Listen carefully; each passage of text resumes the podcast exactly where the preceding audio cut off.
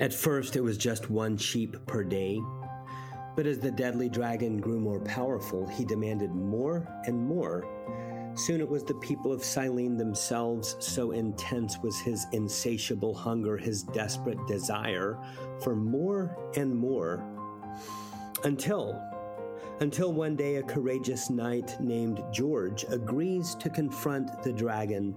After a long and bloody battle, George finally defeats the cruel beast, saves the princess, and rescues the town. With what weapon did George slay the dragon? A spear, a lance, a sword?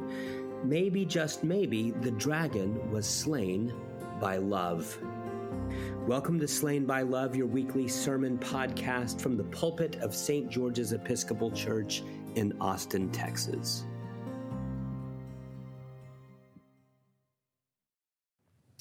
The Gospel of the Lord. In the name of the living God, Father, Son, and Holy Spirit, Amen. Good morning, y'all. Please be seated. Good morning. Have you ever heard? The sound of a, uh, uh, of a dog squealing out of love and joy.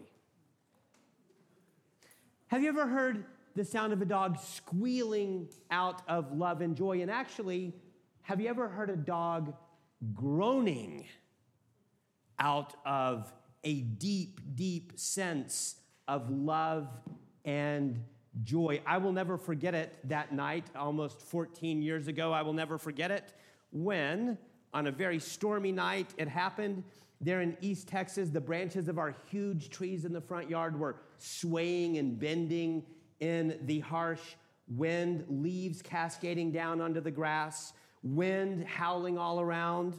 There was thunder, there was lightning. Our bench swing on the front porch, yes, we had a bench swing on the front porch, was rocking, swaying back and forth. And there she was. I will never forget it. A sweet, terrified little puppy dog came sheepishly limping up onto our front porch, seeking shelter. A dog who was the spitting image of Benji, Benji, that iconic Schnauzer Yorkshire Terrier mix from the movies of my childhood. Y'all remember Benji? So sweet. Over the years after Janie adopted us on that stormy night, she grew to be a beloved member of our family. She grew to be so loved. But y'all, let's be honest, she was Bella's dog. She slept with Bella. Bella's the one who took care of her, at least in theory. She was Bella's dog. Never has a human canine love been deeper than the love between Bella and Janie.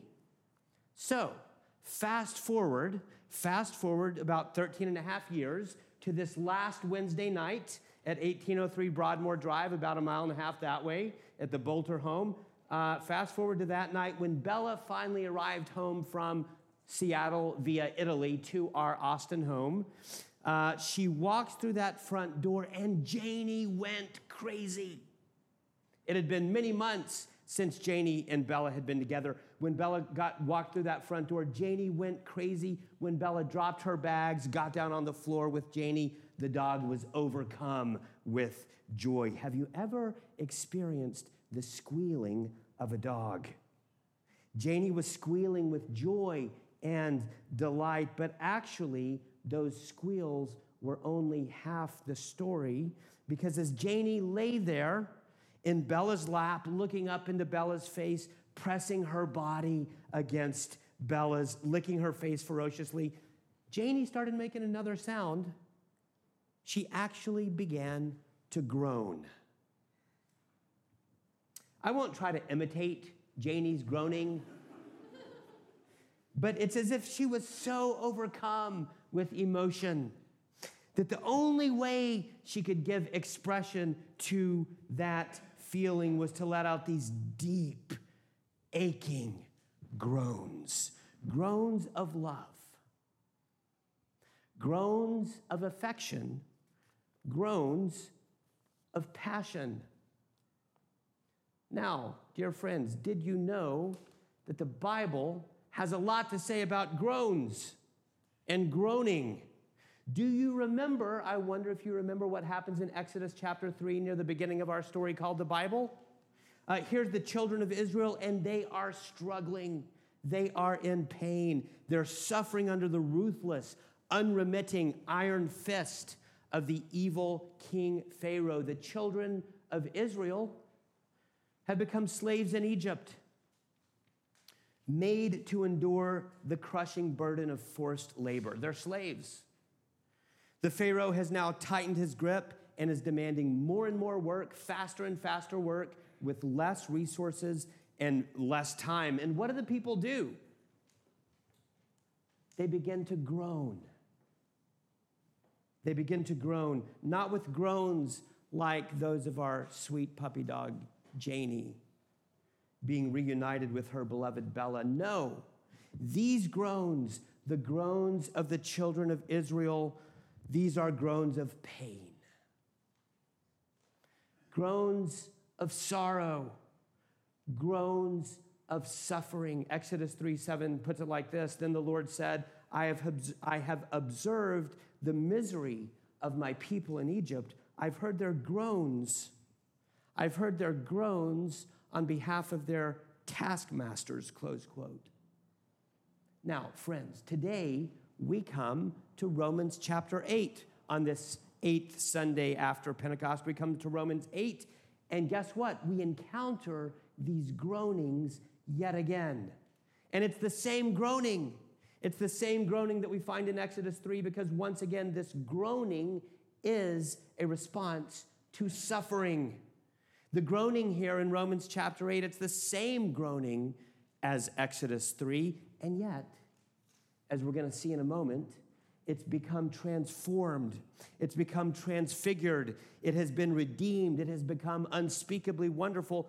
That is what I want to talk to you all about just for the next few minutes this morning. In this passage, Romans 8, we hear something of a symphony. It's a kind of symphony of groaning. In fact, here in Romans 8, we find three levels of groaning. One compelling biblical theologian named N.T. Wright calls them concentric circles. You've got concentric circles of groaning. On the outer level, on that outer circle, you have the groaning of creation. Verse 22, by the way, if you're looking at your service leaflet, this is like smack dab in the middle of that epistle lesson this morning. On the outer circle, you have the groaning of creation. It's in verse 22 of Romans 8. Then moving one step inward, you have the groaning of God's children. Then, at the center of the circles, at the very center of these circles, at the very center of our existence, you have a third experience of groaning. Can you guess what it is? Can you guess who it is that is groaning most deeply in all of creation, longing and sighing for the salvation to come. Can you guess who it is? Hold that thought. Hold that thought. We'll get there. Hold that thought. I'm glad you asked. Hold that thought. First, y'all, let us look at this outer circle. This outer circle, the groaning of creation. Paul says in Romans, uh, in verse 22 of Romans 8, quote, the whole creation, he says, has been groaning in labor pains until now. Think about that for a moment. At this outer level, this outer concentric circle, who is it that's groaning? Creation. All of creation, not a person, unless creation is a person, not a person, not a character in a story, but creation itself is groaning, Paul says. Nature itself. Now, speaking of pets, one of the most tender things that I get to do as a parish minister, a parish priest, is to comfort folks when they lose a pet. I've had that experience myself several times over the years, and it is unspeakably difficult. Nature itself, the animal kingdom itself, is groaning with brokenness. And notice what it says. Notice what Paul says there in verse uh, 22, right in the middle of the passage. Notice what he says. he uses this language of labor pains. Did you catch that? Labor pains. Now, I have never given birth to a child. Surprise. I've never actually given birth to a child, but I have seen my wife do it, not once, but twice. And each time, there in the delivery room, I have witnessed something exceedingly strange. Several hours into the labor process, Bouquet developed these strange splotches of red on her face. It was the most bizarre thing I've ever seen. I mean, I'm a typical guy. I, am I'm, I'm acting like a typical guy right now, even as I discuss this, right? But she had these splotches of red on her face. And, and, and after the delivery, after it was all over, the doctor told us uh, that Bouquet had pushed so hard. She'd pushed so hard that the capillaries in her face, right underneath the surface of her skin, began to burst with the pressure from the exertion with which she was pushing that baby out of her. According to Paul, this is how it is with creation labor pains. Creation is straining, nature is groaning, longing for redemption, longing for a world in which there are no more Hurricane Katrinas. There are no more forest fires raging out of control in Canada, no more COVID 19, no more death. And that, dear friends, is the first circle, the outermost level of groaning. But Paul doesn't stop there. Paul continues. Paul continues to a deeper level of groaning, a more inward circle on the part of God's children. Verse 23 God's children. Deep down in our hearts, we too, the children of God, know that things are not right. We too are burdened with many sorrows and afflictions, just like those children of Israel in Exodus chapter 3. This past week, a community of St. George's, a beloved uh, father, a dad, something happened. And our community received horrible news. A young dad, a member of our community, died suddenly uh, about a week ago uh, while volunteering on a project for the Boy Scouts. The causes of the tragedy, unknown, but no doubt related directly or indirectly to the 105 degree heat. And the family and the loved ones now left behind, you have to know that they are groaning. They know and we know that things are not right. We feel it in our bones. And yet, dear friends, what does Paul say this morning? When he speaks of this middle circle of groaning, the children of the sons, the children of God, what does he say about this middle circle of groaning? He says something interesting. This middle circle of groaning, it comes with a seed planted a seed planted in your heart, a seed of hope. This seed of hope, Paul calls the Holy Spirit. That's what it says in verse 23. We who have the first fruits of the Spirit groan inwardly as we wait, as we wait for salvation. See, that outermost circle of groaning, the groaning of nature slash creation, that travail of childbirth, there is some hope there, but there's no definite assurance.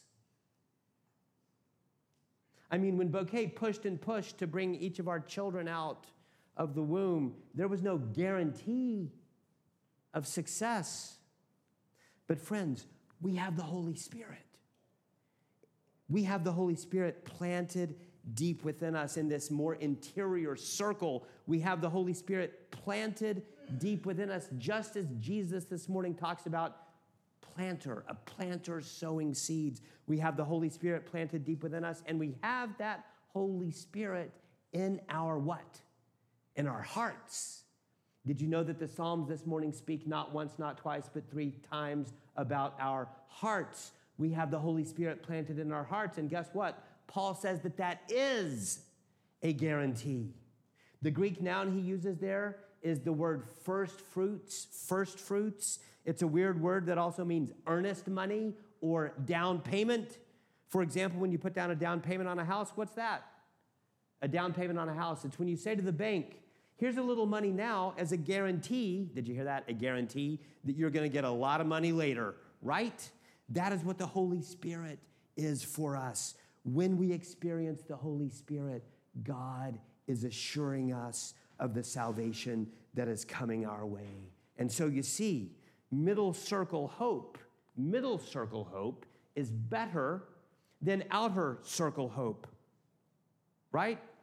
Better, yes, but not the best. And dare I say it, not even good enough. It's not the best. Because why? Because the best form of hope is at the very center, not at the outer circle, not in the middle circle, but at the very, very center of our lives. You know why? You know why that is the best hope of all? It's because guess who is groaning there? Guess who's groaning there? There at the very center of things. Paul tells us in verse 26. Now, verse 26 is not in your service leaflet, sorry. But Paul tells us in verse 26, quote, likewise the Holy Spirit helps us in our weakness. The very Spirit intercedes with groanings. There it is again, groanings. There are three groanings in Romans 8, and this is the third, the last one, the best one. The Holy Spirit intercedes with groanings too deep for words. Now, notice. Notice what the Holy Spirit does not do. Paul does not say that the Holy Spirit rescues us. Paul does not say that the Holy Spirit rescues us from our predicament. Paul does not say that the Holy Spirit makes all the pain go away. No, the Spirit helps us in our weakness, Paul says. So often in the Christian life, our way forward is not the way of escape. That's easy, that's tempting, believe me. I get it. But so often, the way forward is not the way of escape but rather the way through. We're not called to escape our problems. We are called to go through our problems, to quote Robert Frost, which I think is probably connected to some Buddhist koan, but I couldn't find that. I ran out of time. To quote Robert Frost, the way out is the way through. The only way out is the way through. See, our hope is not in avoiding the pain, our hope is in Christ. Our hope is in Christ. Our hope is in experiencing Christ's presence. That is the Christian way. The psalm this morning also speaks of the way, and that is the Christian way experiencing Christ in the middle, in the midst of the pain like Daniel's three friends in the fiery furnace, Daniel chapter 3. I don't know if you remember that story, but there were three of them. And in the fire, in the furnace, they were being tortured because they wouldn't bow down and worship King Nebuchadnezzar. And there were three of them that the king threw into that fire as punishment. But they were not magically rescued from those flames. Rather, what it says is that one like the Son of Man, a fourth person, was found in that furnace, a fourth one one like the Son of Man. The Christian way is experiencing Christ. Who was it with them in the flames? It was Christ. The Christian way is experiencing Christ in the midst of the pain. And friends, I want to close like this. Y'all remember that story from Exodus 3? How those groanings of the children of Israel became audible to God. The way I picture it is that God is like way up in the sky somewhere, lofty, on high, maybe on a cloud, maybe at the top of a mountain. Like that's just what my imagination does. Wherever God is, he's high and exalted, exalted high above the heavens. But from that place of exaltation, he can look down and he, God can see the children of Israel suffering in Egypt. And as they begin to suffer and groan, their cries rise up to the Lord who's way up there. And God begins to hear them. And that's what the Lord actually says in Exodus 3 I've heard the cries of my people. And how wonderful. We have a God of compassion. How wonderful. The fact that God, that we have a God who's full of compassion is such a comfort. Even in our psalm this morning, verse 15, it says, The Lord is full of compassion, slow to anger, and abounding in great love. How wonderful, yes.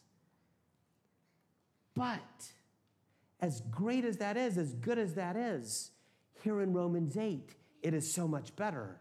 You see, in Exodus 3, God, the exalted God, has compassion, yes, but he remains way up there.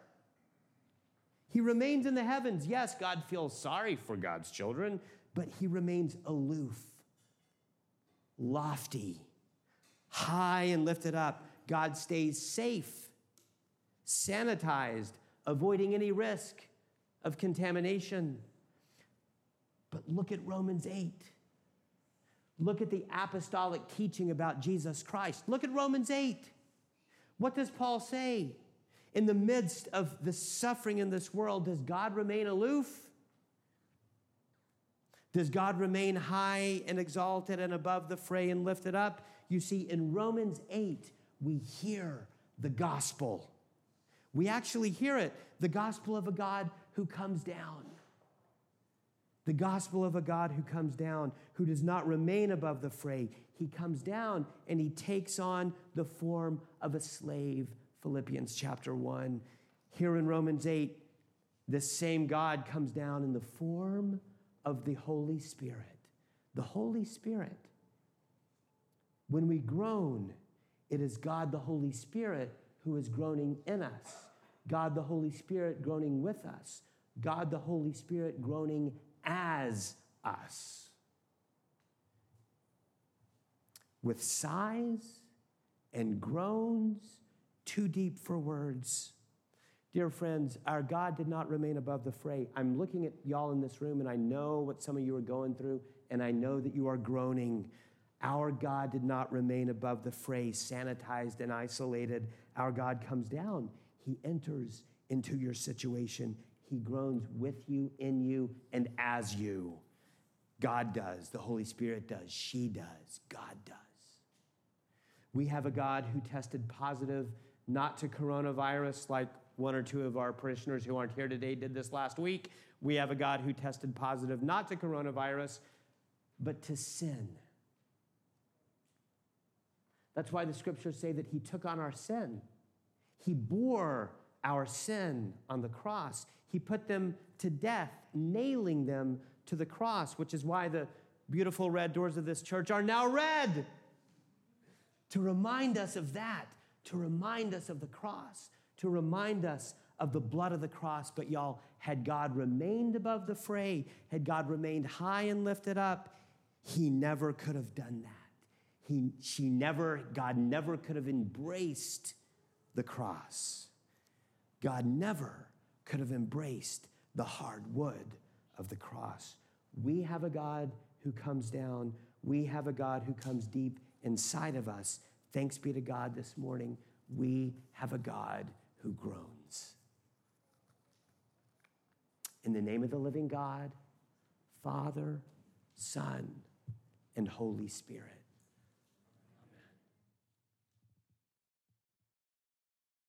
Thanks for joining us at the pulpit of St. George's, Austin, where the love of God in Christ slays our enemies, our fears, our guilt, our worries. How are they slain? Only by love. Special thanks to the good folks of St. George's and especially to that masterful media guru, Liam Dolan Henderson. See you next week. Peace and be well.